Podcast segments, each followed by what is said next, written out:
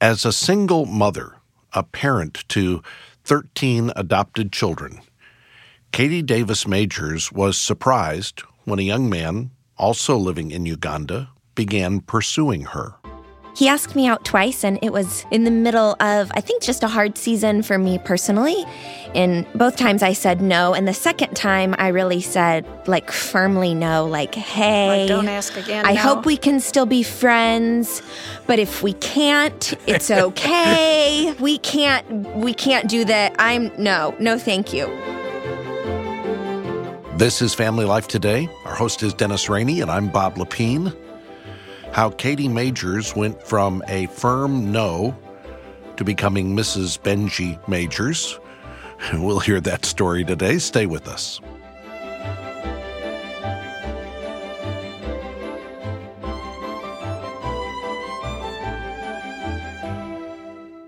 And welcome to Family Life Today. Thanks for joining us.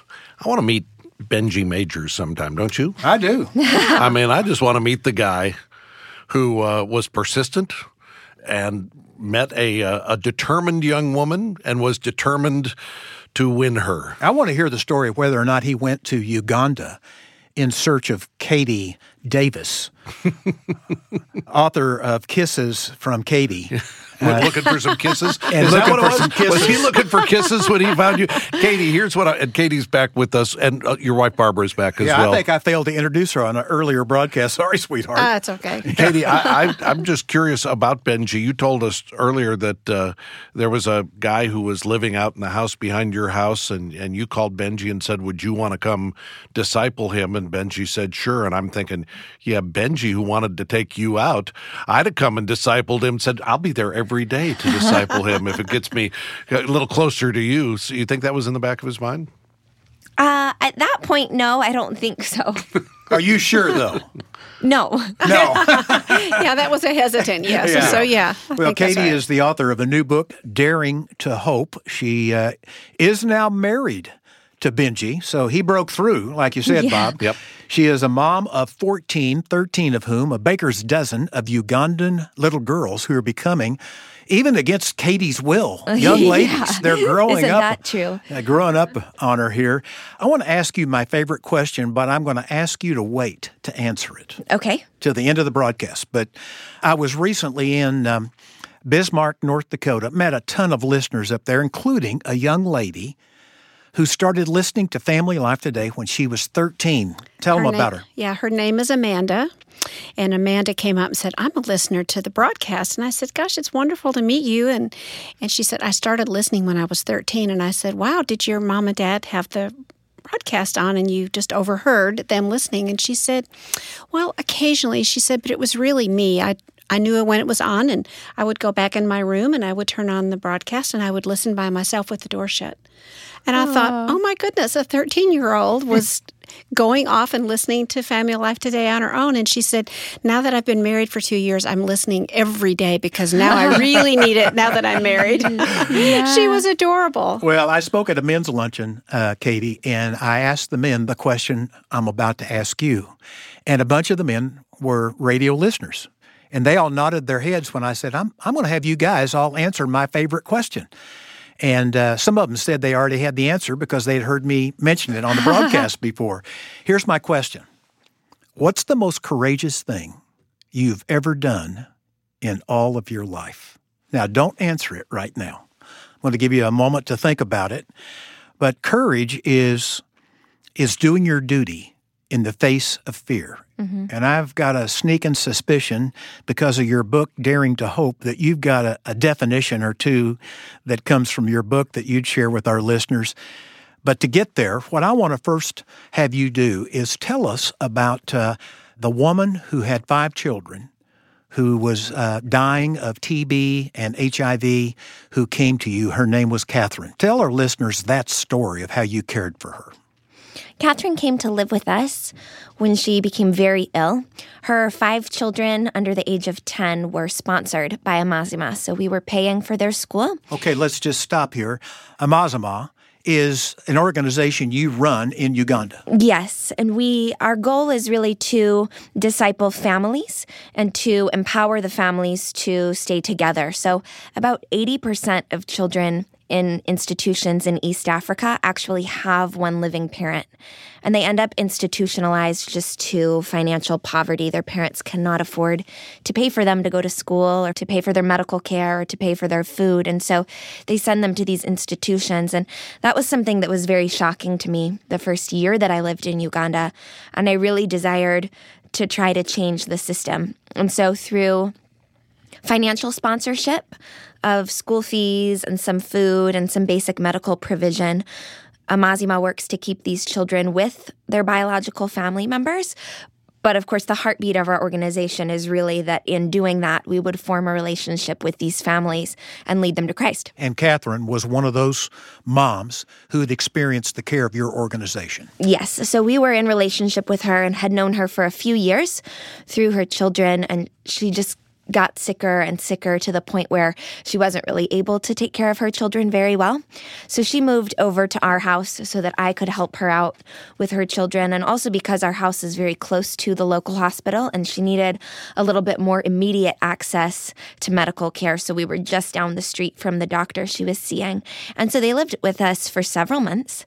And I truly, really believed that God was going to heal her of her illness, that she would become healthy and strong again. And, you know, I had imagined it in my head, the happy ending where she would move out with her children. And we always throw a bit of a celebration for people who have lived with us for a season and get to move out on their own again. We've had many families, especially struggling single mothers, live with us over the years. And we always have a big celebration when they become well or they finally find a job or their child is finally healthy enough and they can move out. And I really thought that that would be the case with Catherine and her family as well.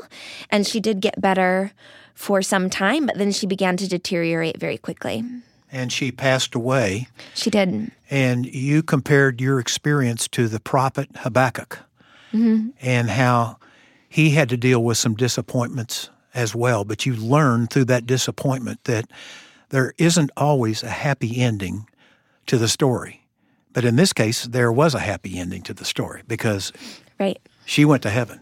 Yes, absolutely. And that's what Habakkuk says, right? That though the olive mm-hmm. crop fails, though the leaves wither, though there are no sheep in the pen, basically, even if I can't see it, still I will hope. Still I will rejoice in God, my Savior. And I felt like that was something God was teaching me in a season where I had really thought we would see it. We would see a happy ending where she stayed alive.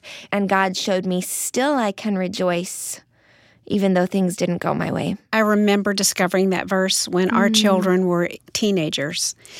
And, mm. you know, they were starting to kind of press the limits a little bit and push back on us. And I discovered that verse and I thought this is a perfect verse for a mother. Yes. Of children of all ages, but especially teenagers. And I think the oldest was only 15 at the time. But I remember when I read that, I just hung on to that because I thought, Lord, there is no guarantee yes. that all the best parenting, all the prayer, mm-hmm. none of that guarantees that my children will choose you. They will choose to live a good life. They will be responsible. They'll mm-hmm. be productive. There are no guarantees. It could all fail. It could all be gone. And will I trust you if you do that? And it was a real turning point in my life because I said, okay, God, I will. I will choose to believe you, even if none of my children flourish. There is no green on the vine, as Habakkuk said. And I think that's a good that's just a good place for all of us to come to to look at the possibility of it not happening the way we think it should and saying then at that point can I still believe God? Can I still trust him if it doesn't turn out the way I want to. And if you can, then you're in a good place because mm-hmm. your hope is firmly placed in Christ alone, yes. not in your children, not in your circumstances, not in anything other than Him. And that's where He wants us to be. And isn't that the hardest part of oh, parenting? Oh, is just that moment when you realize even if I do everything perfectly, which I'm not, which we're not, none but of us even do. Yeah. if I did, yes there's no guarantee No. that there's going to be any fruit here. There's no guarantee that these that they're going to choose Christ in their own lives and they have to choose it for themselves. That's the scariest part of it for sure. Yeah, exactly, because it's not something that we can do for them. No. Well, and, and Bryan Loritts, who's a pastor in Northern California, who's a part of the Art of Parenting video series that's coming out before long, makes the observation God is a perfect father. Mm-hmm.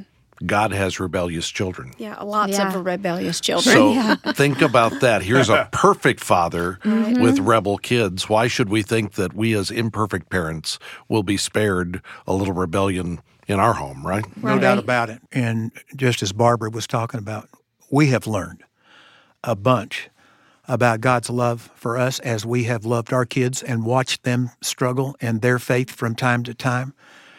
And Katie, I know from reading your book that uh, you have learned a lot about the love of God through the, the 14 children that you have.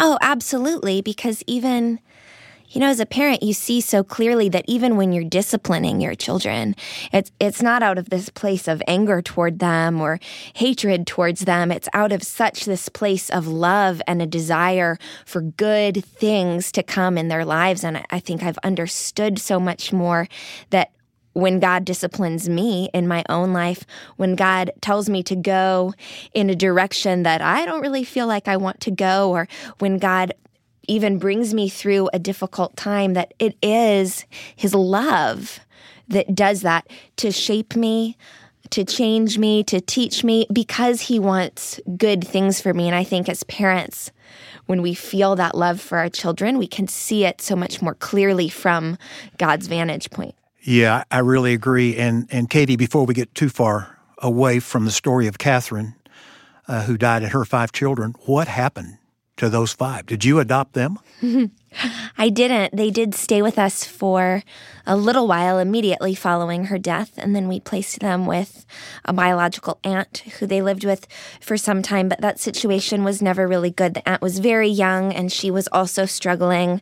She didn't have any biological children, so she'd never parented before, and the children were really suffering there with her. We would provide food, and we would drive out there to visit them, but it just never seemed to be a good situation. And so I was just getting desperate, just praying, asking the Lord what I should do. I mean, the idea of having five more children come to my house was a lot. Yeah. But at the same did you time- have, did you have fourteen at that point? I had 13. Yeah, I had all the girls at that point. At the same time, I was not clearly seeing another option. And they were a sibling set of five. Like, there aren't many families that are willing to take that on, even in the foster care system. In America, you see that it's much harder to place a large sibling set, which is understandable. And so I had gone to visit my friend, Rose, and I had gone to visit her about something else completely. She had a daughter, an older daughter, who was in our scholarship program. And so I went to talk to her about something. And before I started talking, she said, You know, my daughter, Helen, who had been a good friend of my daughter's and was in and out of our house a lot, she said, My daughter told me about what happened to the mom of those kids. And I'm so sorry. And God's just put it on my heart to really pray for them. But hmm. also just to ask you, is there anything they need? Even maybe, do they do they need a place to go? So of course, I like start to weep and just said, "Oh, I can't even tell you like that has been on my heart all week. I've been praying. I was even just telling a good friend of mine earlier that same day, like, I do not know what we're going to do for these children, but I feel like I told their mom before she died that I would make sure they were okay. That feels like a lot of responsibility. And so Rose and I talked for several more hours that day about what it would mean for her to start fostering them. And about a month later, we went through all the paperwork process and social workers visited with both families. And about a month later, we were able to help move Catherine's five children mm-hmm. into Rose's home. Mm-hmm. Wow. You know, I just marvel at your acts of courage mm-hmm.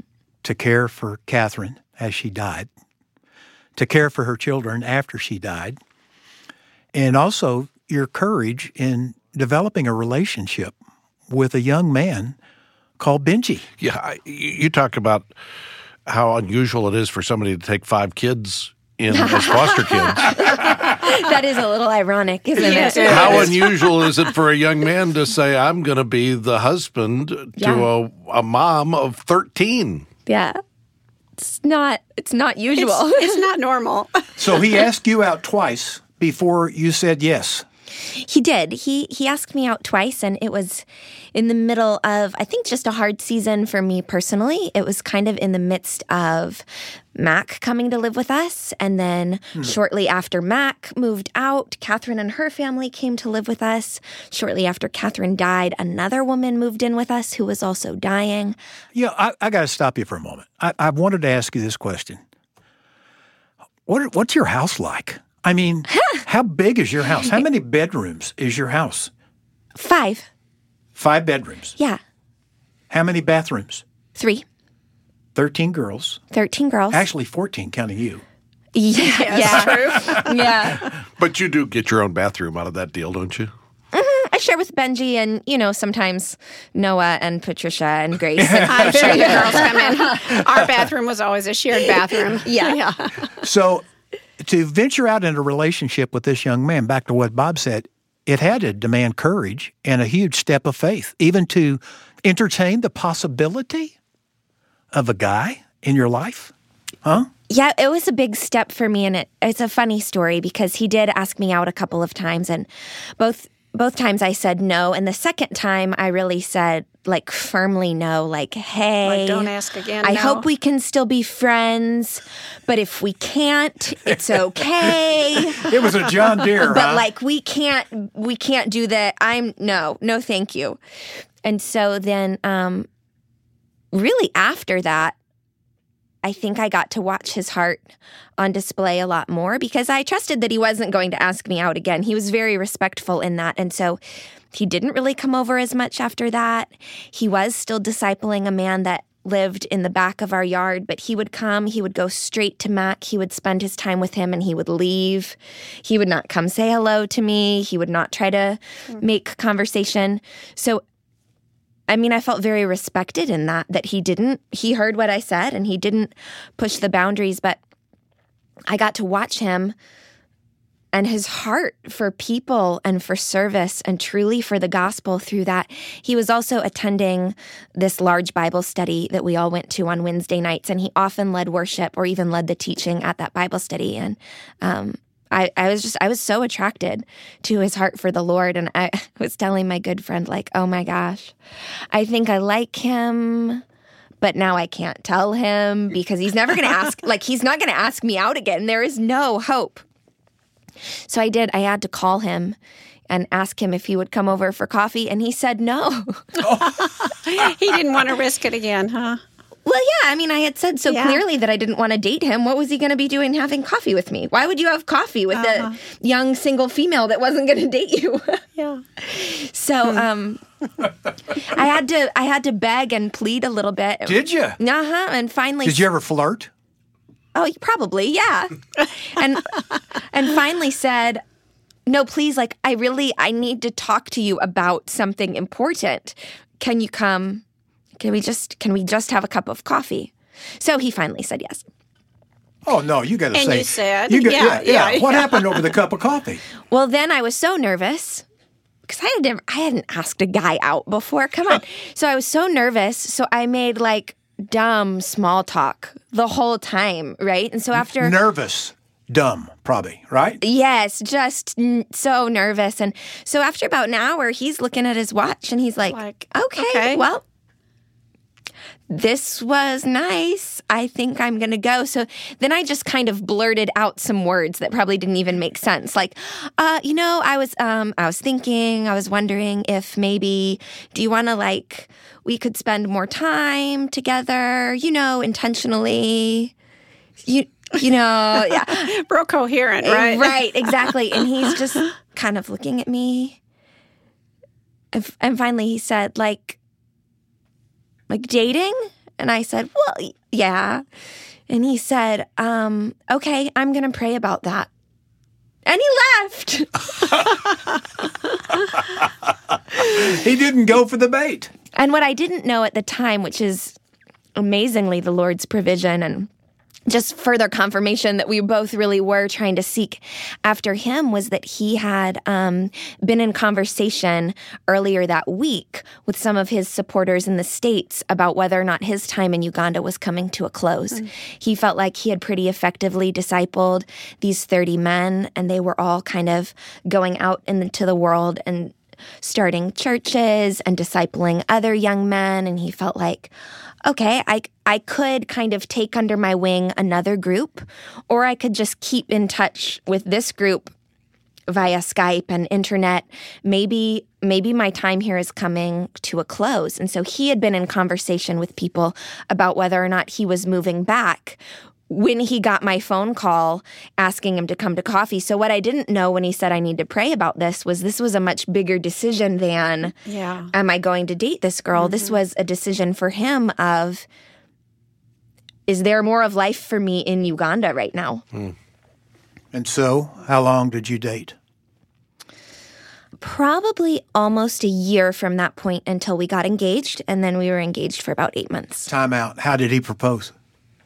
Oh, it was so sweet. He he actually he's such a good dad. He took all the girls out for ice cream earlier in the week and he had just said to me like and he would do this sometimes. He would say like I'm going to take the girls out to eat or I'm going to take them down to the river to play for a little bit so that you can get some quiet. And so he had taken the girls out for ice cream and took them over to his house actually and sat them all down and said, I would like to propose to your mom. What do you think about that?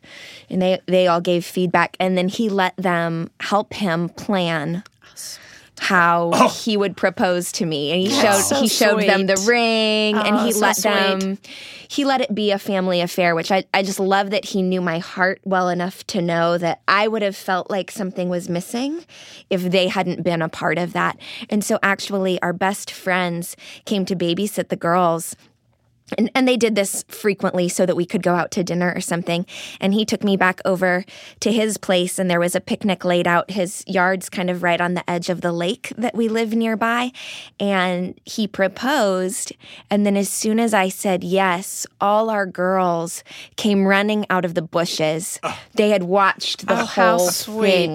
Oh, I and, love it. And they were so excited, and they had picked flowers and they were throwing them on us. It was so sweet. So, did anybody capture any photos of that? I hope. That just, no, I mean, I'm was, just thinking. Oh, I wish I could have seen that. It just sounds yeah, delightful. Make a great video. I know. Oh, even was, just a few still photographs. It was but, so dark, but it's like seared in my memory I'm forever. sure it is. So, yeah. back to my original question at the beginning of the broadcast. Katie Davis Majors, what's the most courageous thing you've ever done in all your life? That is a hard question. But I think I think the most courageous thing that I have ever done is to trust God when I when I can't see what he's doing.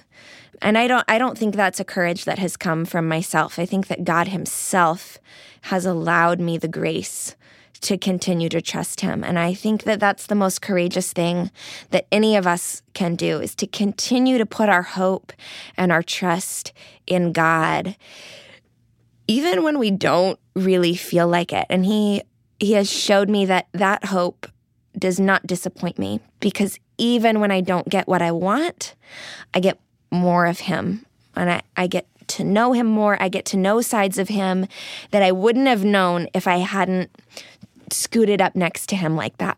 So you're saying even if the olive tree is barren, yeah, and the yes. leaves are withering, to say I'm still going to trust him. That's where real courage comes. I think that that is real courage. Mm-hmm. And as you were talking, I couldn't help but think of this passage in Romans chapter 5. Mm, I love this one. More than that, we rejoice in our sufferings, knowing that suffering produces endurance, mm-hmm. and endurance produces character, and character produces hope. hope.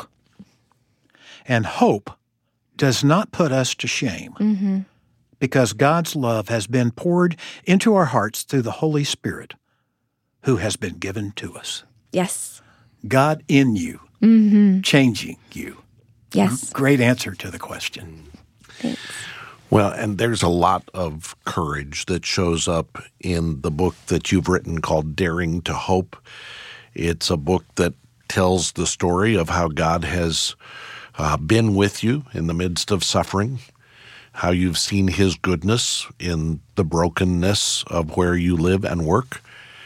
And uh, I would encourage our listeners get a copy of Katie's book, Daring to Hope. You can order it from us online at familylifetoday.com, or you can call to order at 1 800 358 6329. That's 1 800 F as in family, L as in life, and then the word today. You know, one of the things that Dennis, both you and I love to hear are stories of of redemption, people whose lives were broken, headed in the wrong direction. They were in the ditch, as you like to say, and God intervenes and turns them in a new direction and points them in a new direction, turns their whole life around. Uh, recently, we got a chance to meet with a number of listeners who said Family Life Today was a part of their redemption story. And uh, some of the stories we heard were just remarkable. And I, I, was sitting there thinking, I wish our legacy partners, I wish the folks who help support this ministry could be here with us hearing these stories because that's what you're giving to when you support the ministry of Family Life Today. You're helping us reach more people more regularly with practical biblical help and hope. And here, as 2017 is drawing to a close, I know some of you are thinking about possible year end donations to ministries like ours. And there's a special opportunity for you to give over the next couple of weeks. It's a matching gift fund that's been established for this ministry. And Michelle Hill is here with details on how we're doing with that matching gift fund. Hi, Michelle. Hey, Bob. Well, by now, many folks have heard that the match fund has more than doubled. It's now $4.3 million. But the real important number is one, as in that one person listening right now and deciding to give. And maybe you're that one. I mean, really, Bob, the match is going to be met one gift at a time. And so far, over 5,000 people have made that decision. So thanks to each one, like Don from Canton, Ohio, today we're at $971,000, which is great. But if we're going to take full advantage of the match, we'll need a lot of other ones to pray and then give as God leads. Well, and if you'd like to be a part of helping us uh, take full advantage of the matching gift, you can make a donation today online at familylifetoday.com or call to donate 1 800 358 6329 is the number 1 800 F as in family, L as in life, and then the word today. Or you can mail your donation to Family Life Today at Box 7111, Little Rock, Arkansas. Our zip code is 72223. And if you haven't sent us a Christmas card yet, send a Christmas card and just tuck something inside, okay? And I hope you can join us back again tomorrow when we're going to hear a conversation we had not long ago with our friends Don and Sally Meredith. This is a remarkable couple who God used in a significant way to help birth the ministry of family life all the way back in 1976. So I hope you can tune in and meet our friends, Don and Sally Meredith. I want to thank our engineer today, Keith Lynch, along with our entire broadcast production team. On behalf of our host, Dennis Rainey, I'm Bob Lepine. We'll see you back next time for another edition of Family Life Today.